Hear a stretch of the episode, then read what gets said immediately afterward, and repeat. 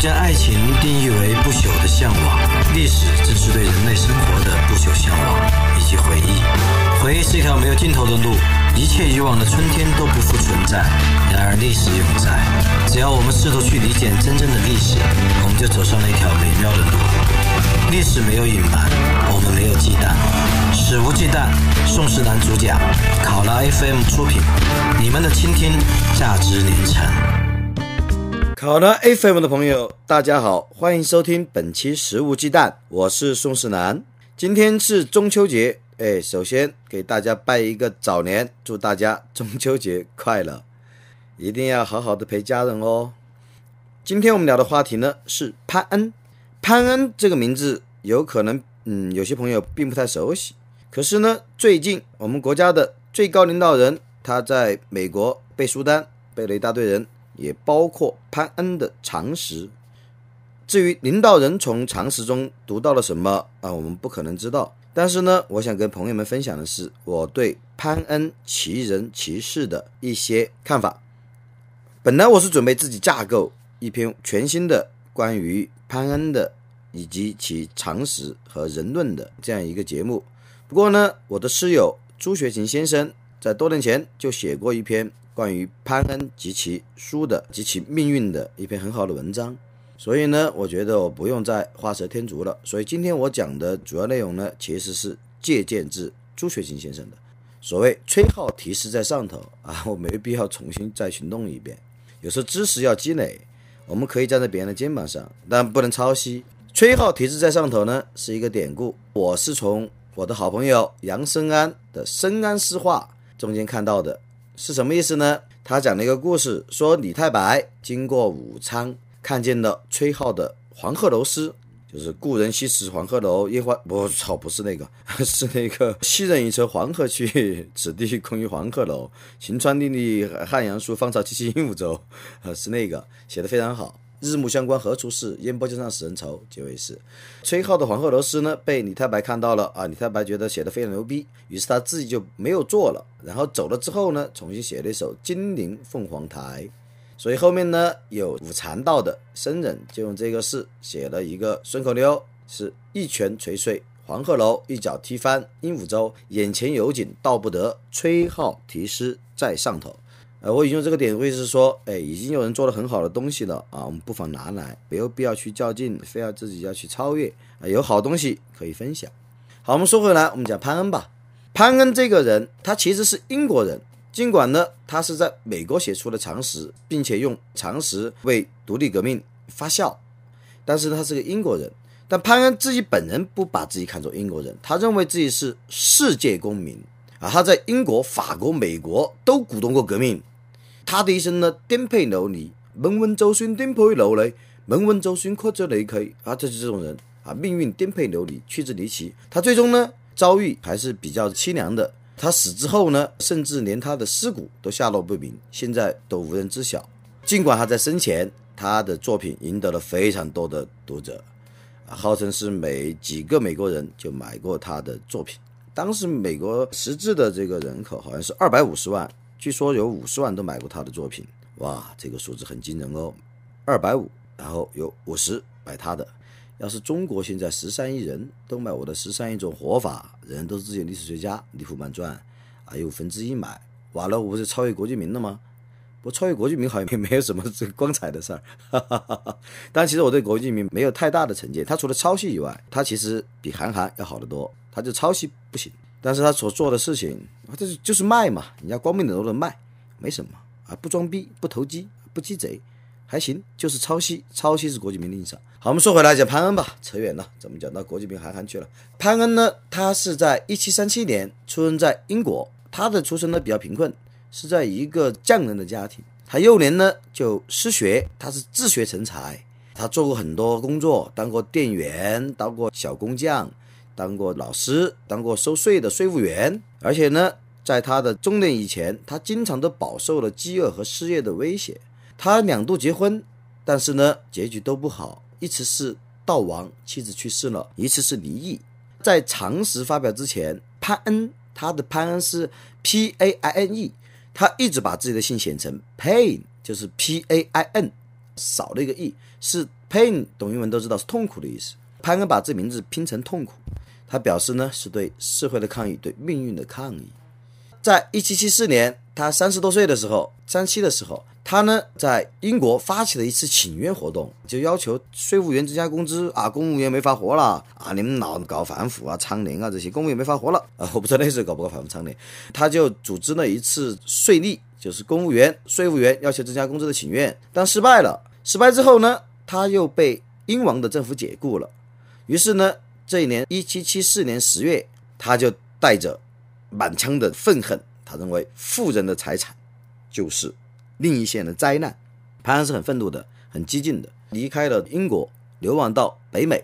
到了北美后呢，他凭借富兰克林的推荐，很快呢，在费城的《宾夕法尼亚》杂志当编辑。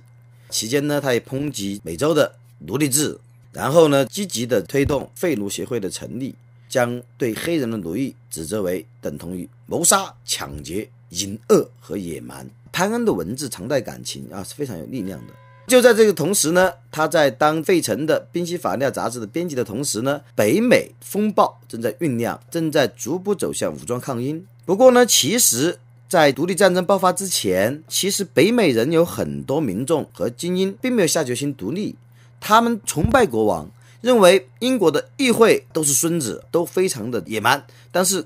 国王呢是仁慈的，也就是说下面人是坏的，但是国王是好的。不止在民间，军队中都很普遍，所以没有下决心独立的。尽管呢，一七七四年九月第一届大陆会议的宣言不是独立宣言，抗议英国当时的一些征税和对北美的禁枪啊等等一些举动，但是呢，一七七四年第一届大陆会议都仍然宣称是忠于王室，认为自己呢并不是要暴乱，也没有不满于王室，忠诚于国王的。这个时候呢，潘恩那提着板斧跳江出来，发表了常识一本呢，只有几十页的小册子，不到三个月发行十二万册，总销量最终达到五十万册。我前面说了，北美居民一共就两百多万，哇，那个时候人对书籍的渴求和潘恩的文字的力量，由此可见一斑。潘恩的常识呢，他主要说了几个事情，第一个。他认为英王乔治三世是大不列颠的皇家畜生，他的语言非常犀利哦。认为英王是皇家畜生，是北美的各种各样不公平、压抑、折磨、挫折的万恶之源。英国王室并不神圣啊，因为呢，潘恩引英伦的三岛政府史记载，英王的始祖只是一群恶棍，而英王呢，则是恶棍的首领。除了第一个恶毒的攻击、咒骂英王之外，他的常识的第二个要点是，呃，和解与毁灭是密切相关的，独立才是唯一的出路，没有和解的余地。他认为，潘认为，跟英国不管是国王还是议会还是英总英殖民总督都没有和解的余地，和解就是毁灭，只有独立才是唯一的出路。因为英国属于欧洲，而北美属于北美，北美是。北美人的北美，现在是分手的时候了。首先骂英王是畜生，是恶棍的魁首，然后呢，鼓吹绝对独立，绝对不能够和解。然后第三个呢，他鼓吹的是要实行共和政体，而不是恢复英国留下的制度啊，就不要国王。他有句名言叫“让我们为宪法加冕”。北美的法律就是国王，哎，法律才是国王，国王什么都不是 啊，国王是恶棍畜生。然后呢，要推翻国王这一称号。把它分给有权享受这个称号的人民，主权在民，不在国王啊！每个人民都是缩小的国王，法律是国王，每个人民也是缩小的国王，但是国王不必存在了。说的是非常非常的劲爆。常识就主要是三点：乔治三世是恶棍，北美人跟英国人没有任何和解的余地，和解即毁灭。然后呢，要实现共和政体，而不是君主立宪。潘恩的措辞相当激烈。但是他能够这么畅销，可见他其实是说出了很多藏在北美民众心中的不能不吐，但又说不了这么痛快、这么好的心声。潘恩的常识取得了巨大的成功，而且不只是畅销，他在推动北美殖民地人民走上公开独立道路的历史意义是不可估量的。像过了两百多年后，历史学家仍在称赞这本书，认为1776年的《常识》一书。把英国国王和英国议会的权威撕成了碎片。从那以后，在美国再也没有一个出版物曾发生那样巨大的反响。也许除了汤姆叔叔的小屋之外，汤姆叔叔的小屋对废除黑奴制有巨大的贡献，而常识呢，对推动美国的独立革命有无比的贡献。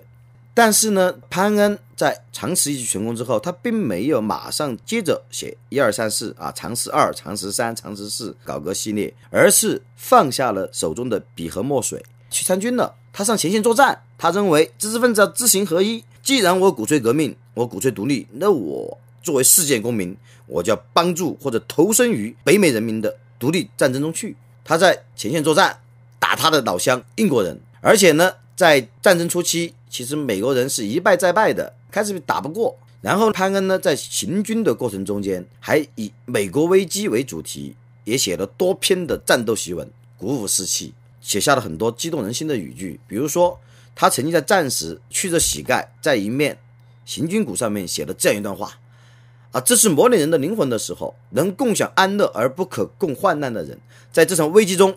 将在为国服务中退缩，可是现在能够扛住的人，应该受到男男女女的热爱和感谢。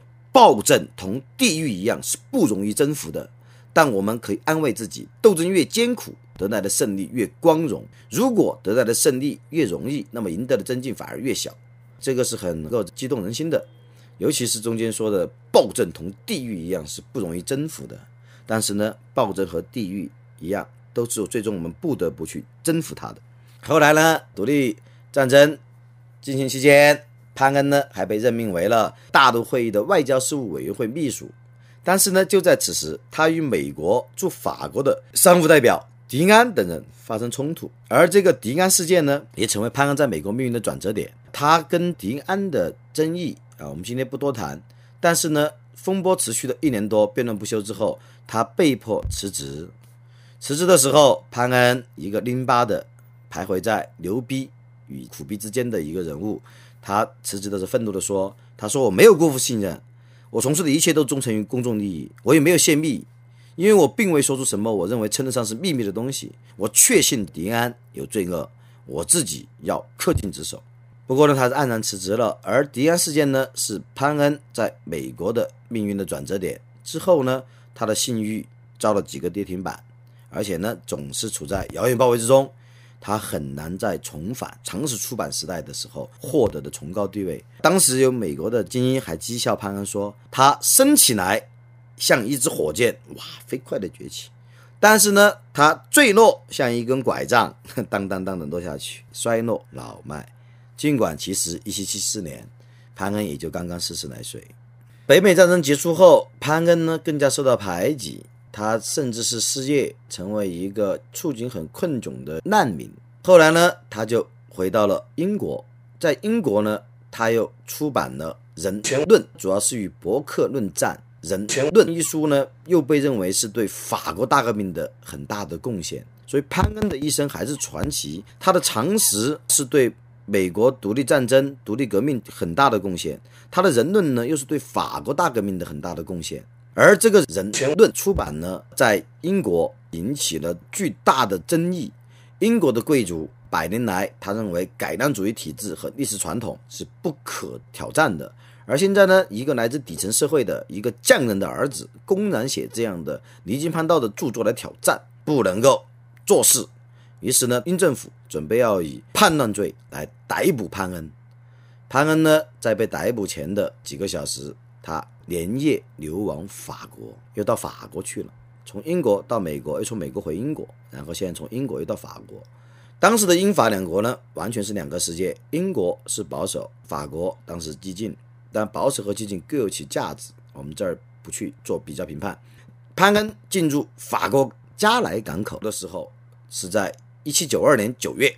啊，这个时候。军舰用礼炮来欢迎他，沿岸的老百姓，包括法国有迷人的扇子骨的美女，都在为他欢呼。